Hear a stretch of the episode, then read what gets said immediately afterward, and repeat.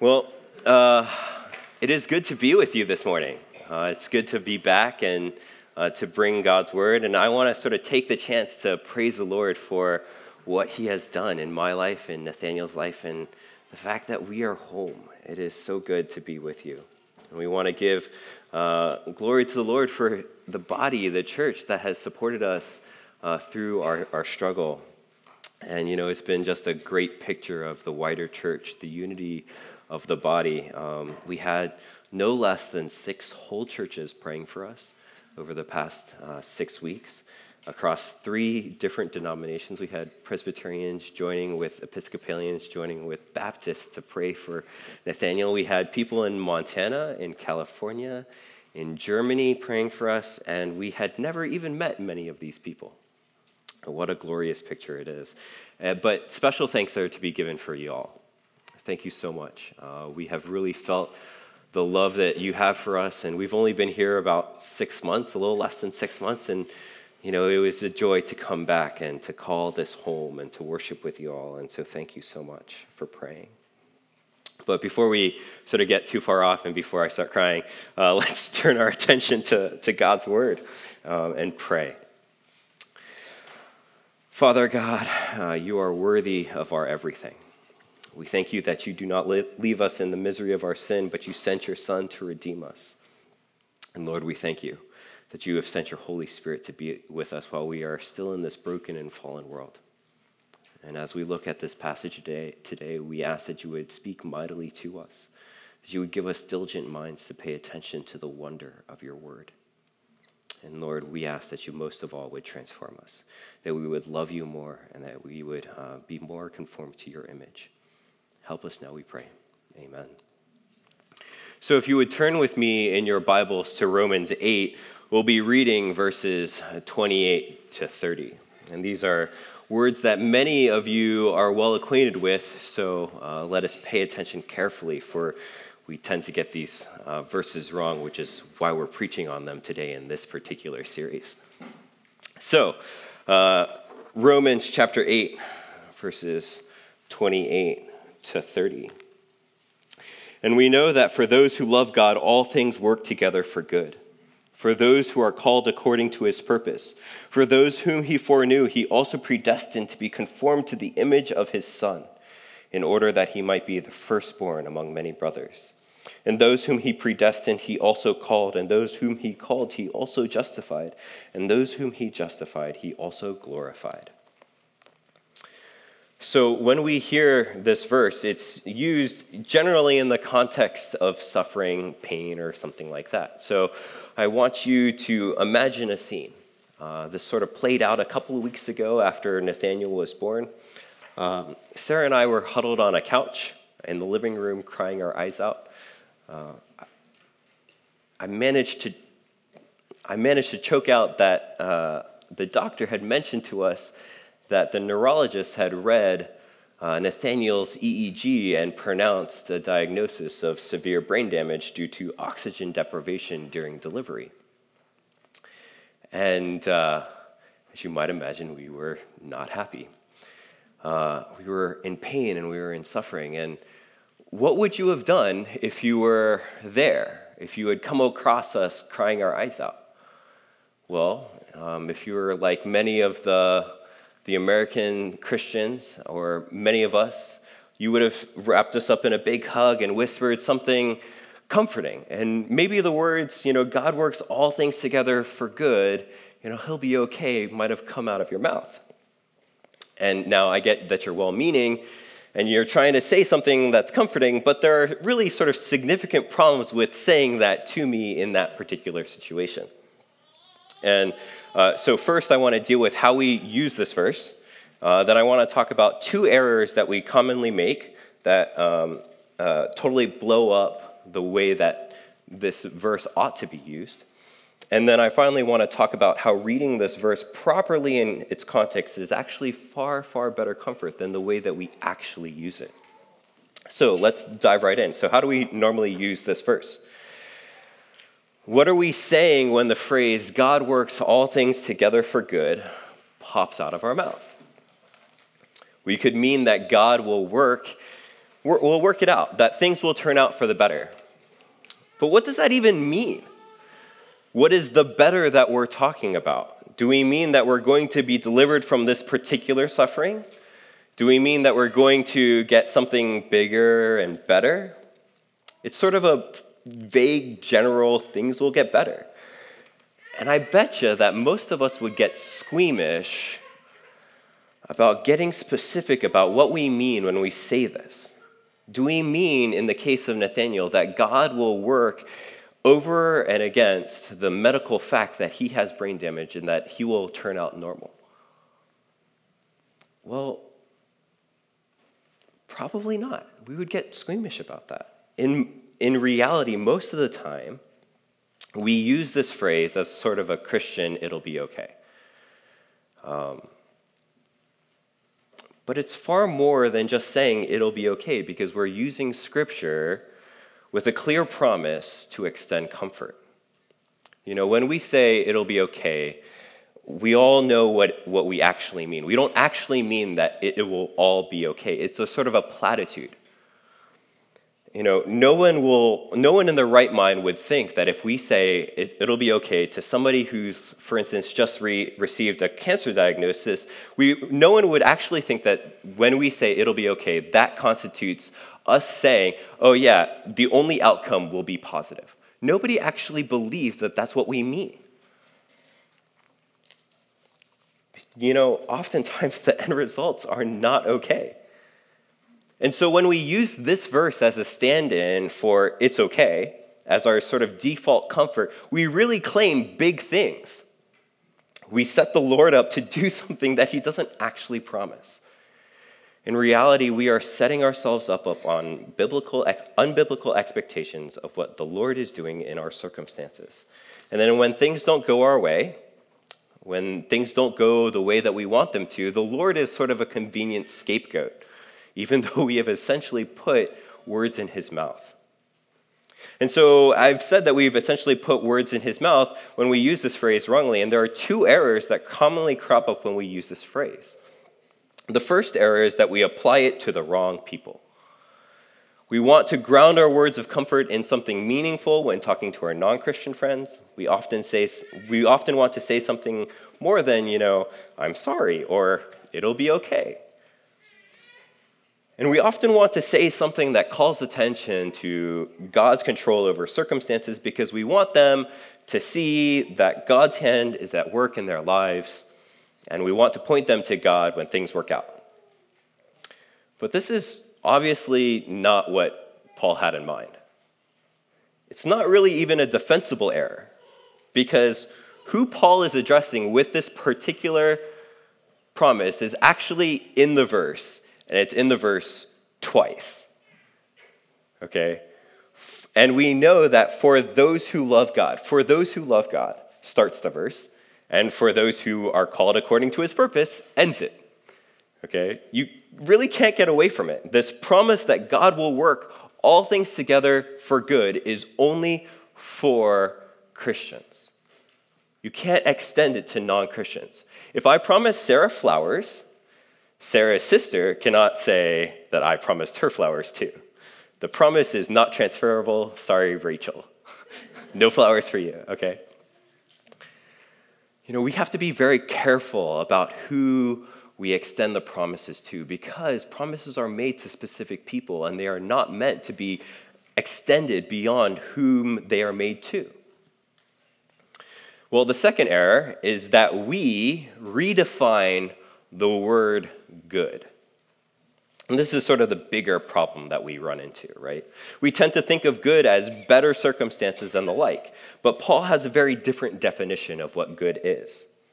The good that he is referring to doesn't deal so much with circumstances, but deals rather with changing who we are. The good that God is working toward isn't our eternal bliss and comfort of life in heaven but rather conforming us to the image of his Son, Jesus Christ. It's very plainly in verse 29 For those whom he foreknew, he also, be, he also predestined to be conformed to the image of his Son, in order that he might be the firstborn among many brothers. Being like Christ is the end, it's the goal, it's the purpose, it's the everything. It is the good that God is working toward. This good in Paul's eyes is far better than better circumstances here in this world. For the deepest desire of a Christian's heart, whether or not whether we acknowledge it or not, is to be free of the sin that so easily entangles, to reflect the perfect holiness, righteousness, and glory of our Savior. You know, earlier in, in Romans 8, 28, uh, 8 22 and 23, Paul says that the whole creation has been groaning together in the pains of childbirth until now. And not only the creation, but we ourselves who have, who have the first fruits of the Spirit groan inwardly as we wait eagerly for adoption as sons, the redemption of our bodies. Now, we need to listen to that carefully. Notice that the groaning of Christians is, antis- is in anticipation of adoption as sons and redemption of our bodies. It is not to enjoy the eternal awesomeness of our circumstances in heaven. It will be great. There will be no pain, there will be no suffering, all of that. That's all awesome. But that pales in comparison to the redemption of our bodies. The fact that we will be able to be perfect, that we will see and be righteous, that we will see the Lord fully. Okay? It's a distinct difference. Paul craves not the ease and glory of heaven, but to be fully one with his Savior, to have his whole self redeemed and perfect. We have to be mindful of what God actually promises us. We can't just reinterpret what he means by good however we want. And be like promising my son a cat whenever he grows up, and then him turning around and saying that I've promised him a tiger. Yes, a tiger is a kind of cat, but that is not at all what I meant by getting him a cat, okay? And so he needs to understand that when I say cat, I mean like something small, okay? Maybe a kitten, like the Dorsts have. Maybe not a demon kitten like the Dorsts have, but like a nice kitten, okay?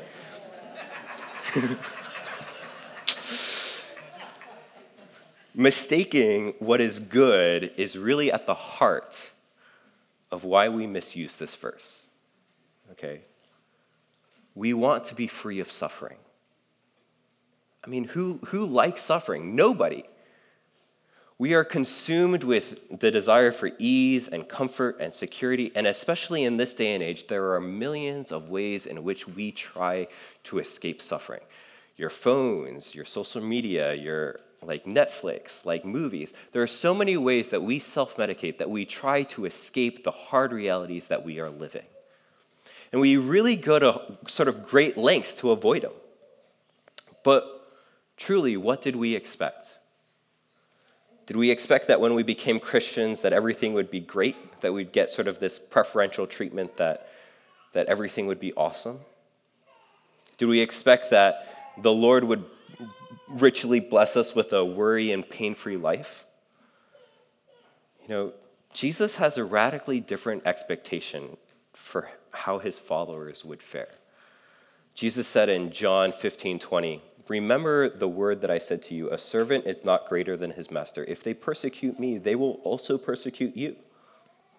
If they kept my word, they will also keep you yours. But in all these things they will do to you on account of my name.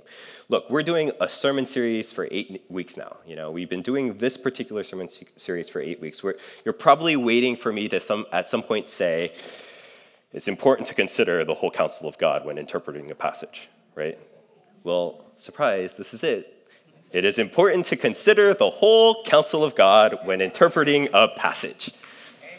In John, Jesus expects his followers to be persecuted because he was persecuted. What kind of Savior do we have that we are being conformed to the image of? We have a risen Savior, and he is risen because he first had to die. Think about it. You cannot be resurrected unless you first die.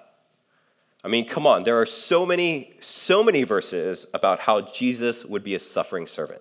You could look at Isaiah 53, where Christ is prophesied to be called a man who is despised and rejected by men, a man of sorrows and acquainted with grief. This is the image that we have, right? Uh, just a few verses later are the famous words of him being pierced for our transgressions and crushed for our iniquities. Not particularly fun. If you want New Testament evidence of being conformed to that being conformed to Christ meant that we would be suffering, you don't really have to look much further than the Gospels. But just for fun, we could turn to Colossians 1:24 where Paul rejoices in his sufferings because he is filling up what is lacking in Christ's afflictions for the sake of the body, that is the church. In 2 Corinthians 2:10, we are called to carry in the body of the de- uh, carry we are called to carry in the body the death of Jesus so that the life of Jesus may also be manifested in our bodies. The idea is that our light and momentary afflictions are preparing for us an eternal weight of glory beyond all comparison. In Hebrews 2:10, um, we find that it is fitting that he, for whom and by whom all things exist, is bringing many sons to glory, should make the founder of their salvation perfect through suffering. 2 Corinthians 1 9 reminds us that our suffering was to make us rely not on ourselves, but on God who raises the dead. We could go on and on and on and on, quoting verses that presuppose suffering in the Christian experience. Christians should expect suffering. The escape from pain, the pain of the moment doesn't sort of seem to be high on the priority list of, of Paul and the other apostles. Rather, the apostles, and especially Paul, seem to come at suffering from a different angle, from a different start point. Their expectations for deliverance from suffering and hopes in the midst of suffering are just radically different. For Paul, he might not understand why things are working out the way they are, but he is willing to trust that the Lord is faithful to his word. Later in Romans 8, we get to verse 32. He who did not spare his own son, but gave him up for us all, um, how will he not also with him graciously give us all things? As with Paul, we might not know what's going on. But we do know that God is in control and that He's using both the good and the bad for His glory and for yours as well. It's a subtle distinction that we're, that, um, that we're making here. It gets tricky because the common usage seems to affirm two big Christian doctrines that Paul also affirms. The common usage um, seems to, seeks to affirm the sovereignty of God over all things, and that God will bring things to a positive end. Well, Paul affirms both of these doctrines. But again, the directions of the exercise of God's sovereignty are radically different. The aim is vastly different. One, the common, uh, the common conception is earthly, it's for our circumstances, it's for deliverance from our circumstances. And the other one is heavenly, it's delivery to conformity with his son, Jesus Christ. For Paul, Christ is at the heart of his focus. Everything in his life points to Christ. For those who misuse this phrase, circumstances are at the heart of their focus. Everything in their life points to themselves. It's about my cares, it's about my desires, it's about my hurts, my pains, my sorrows. But you know, this is me, right? This is you. This is why the verse is so tempting. I desperately, in my heart of hearts, want God to promise me things about my circumstances. I want Him to promise me about Nathaniel's development and safety, that he will develop well. I desperately want God to reassure me that no harm will come to Sarah, right? I desperately want God to promise me an easy life free of suffering and sorrow, not only for me, but especially for the ones that I love. I want to rationalize what I'm doing as well, I'm just affirming God's sovereignty over all things, or, well, didn't God say that He would make all things good for me? But at its heart, it's a lack of trust in the Lord. Do I trust the Lord with my everything? Do I trust Him with the life of my son? Do I trust that whatever happens, that God will work it out for His glory and my ultimate good, even if I can't see how it could possibly work out that way? Before us is the kind of question that Jesus puts to Martha in John 11.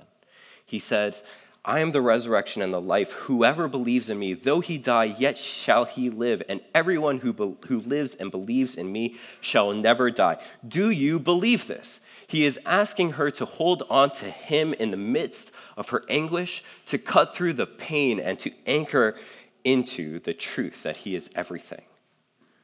You know, C.S. Lewis has a lot of good quotes, and one of the best quotes that sticks with me it comes from his, from the Screwtape letters, and um, here Screwtape is writing to Wormwood: "Do not be deceived, Wormwood. Our our cause is never more in jeopardy." Than when a human, no longer desiring, but still intending to do our enemy's will, looks around upon a universe in which every trace of him, meaning God, seems to have vanished, and asks why he has been forsaken and yet still obeys. It's a hard thing. But is this not what Jesus did on the cross? Feeling forsaken and yet obeying to the point of death and trusting that the Lord's plan was right for him. Well, now that we've blown up sort of everything about this verse, it's sort of time to rebuild it. Up to now, we've been sort of talking about exegetical errors. We've been not using the verse in line with the text. We've left parts out. We've not seen it in its immediate context. And up to now, we've been just talking about how this phrase produces expectations that are not in line with God, with what God actually promises from a sort of a textual accuracy perspective. I want to talk about now why I think that while we get the promises wrong, I think that we actually undersell them. I think that what we have here in the text is actually far better comfort for me in my sorrow and for you in your sorrow um, than this sort of obviously cherry picked platitude that is clearly not in line with the scripture. So let's take up, let's back up and take a wider view of what Paul is talking about here in chapter 8. We need to take the whole chapter into consideration. Back in verses 22 and 23, we saw that Paul is anticipating the redemption of his body. But the emphasis is not actually on the redemption, but on the present struggle that he has against his sinful flesh. We are groaning for redemption.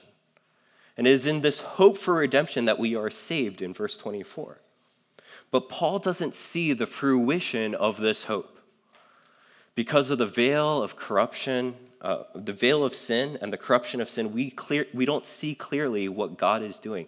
But he hopes with patience, waiting for the time to come when all things are revealed. It is in this waiting, through, through suffering, sin, and less than ideal circumstances, that Paul gets to verse 26. In this world, we need the Spirit. The world is so broken, and our groaning is often all that we see and all that we experience. The bitter taste of suffering is often in our mouths, and we struggle against it.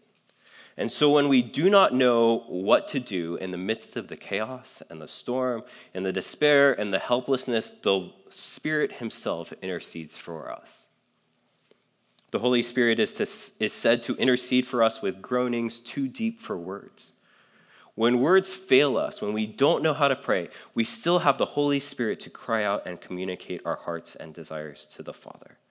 And it is a great comfort in unspeakable sorrow and suffering. But it is in the sea of pain and suffering that Paul speaks a truth that anchors us to Christ. We might not know how to pray in times of trouble, but we do know something. I was listening to um, a clip of a sermon that uh, a preacher by the name of Alistair Begg.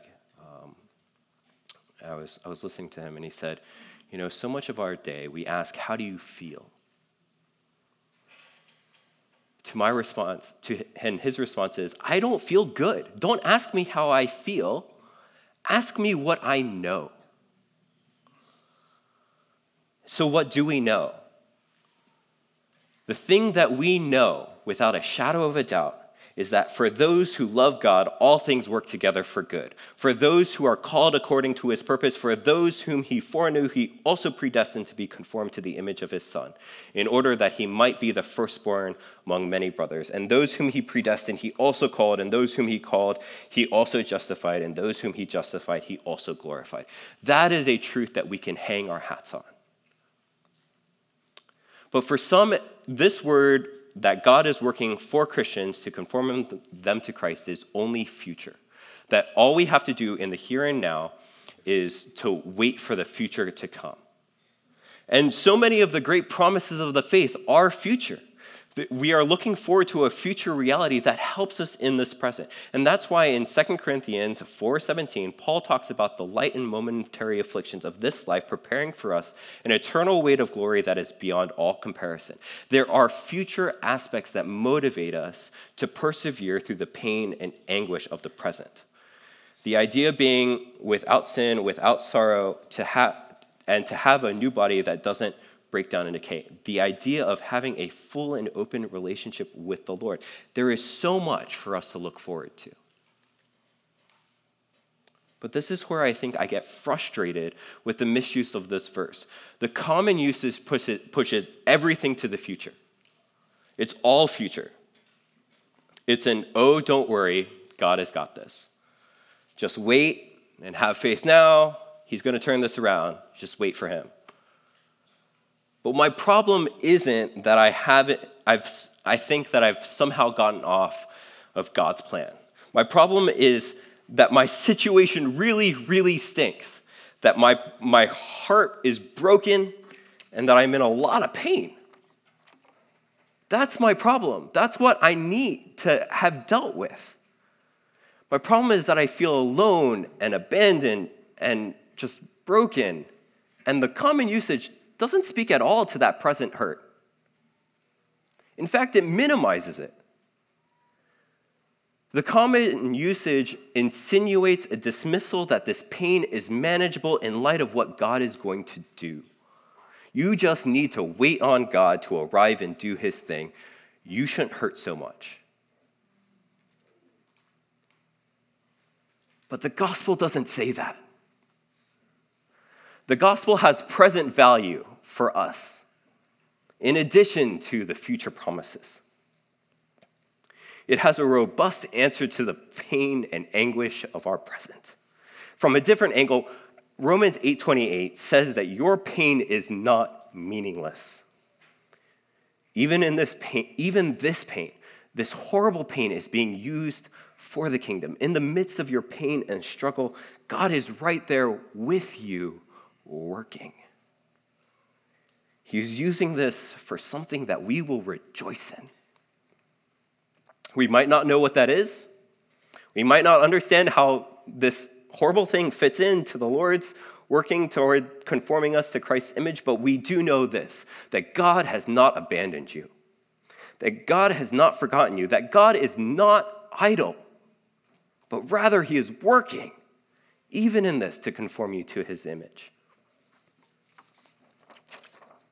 It is this solid knowledge that enables Paul to write the passage that com- comes immediately after the passage that we have today. It culminates with the verses 38 and 39.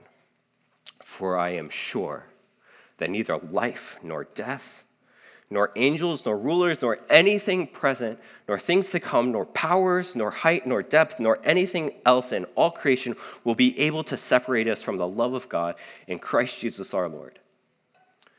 In the midst of your suffering, in the midst of mine, in the midst of the uncertainty and the worry, this is what we are sure of that we are loved beyond compare, and that He is with us. He who is not unable to sympathize with our weaknesses, he who is well acquainted, with grief, knows our pain. That is a glorious truth that we can hold on to in times of trouble and tribulation. For those who love God, all things work together for good, for those who are called according to his purpose. Let us pray.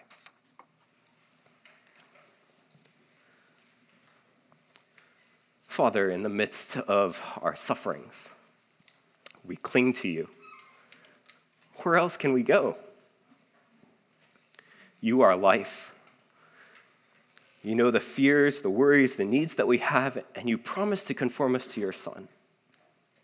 Would you remind us of the glorious security that we have in you, that because you are faithful to complete the work that you have started in us, to conform us to the image of Christ, nothing is able to separate us from the love of God in Christ Jesus our Lord. And it is in his name that we pray. Amen.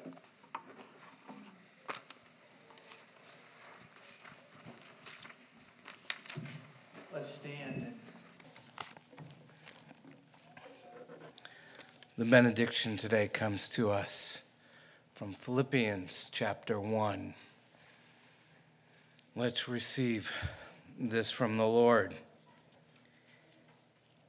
I thank my God in all my remembrance of you, always in every prayer of mine, for you all, making my prayer with joy because of your partnership in the gospel from the first day until now. And I am sure of this that he who began a good work in you will bring it to completion at the day of Jesus Christ. Amen. God bless you.